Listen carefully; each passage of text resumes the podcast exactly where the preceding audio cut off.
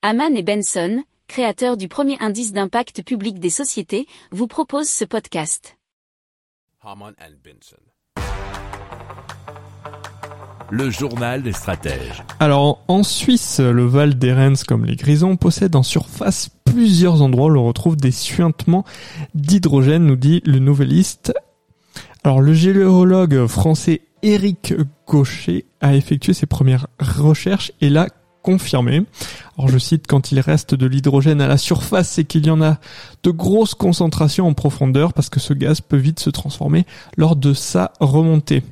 Et c'est lui qui a pu prouver l'existence dans les Pyrénées d'une usine d'hydrogène naturel et on vous en a parlé déjà dans le journal des stratèges. Et donc en Valais, il va être réalisé un travail de géologie pour confirmer ou infirmer cette thèse. Alors l'enjeu est de taille puisque la présence d'une usine d'hydrogène en sous-sol permettrait d'accéder à une énergie propre pendant longtemps certainement en grande quantité.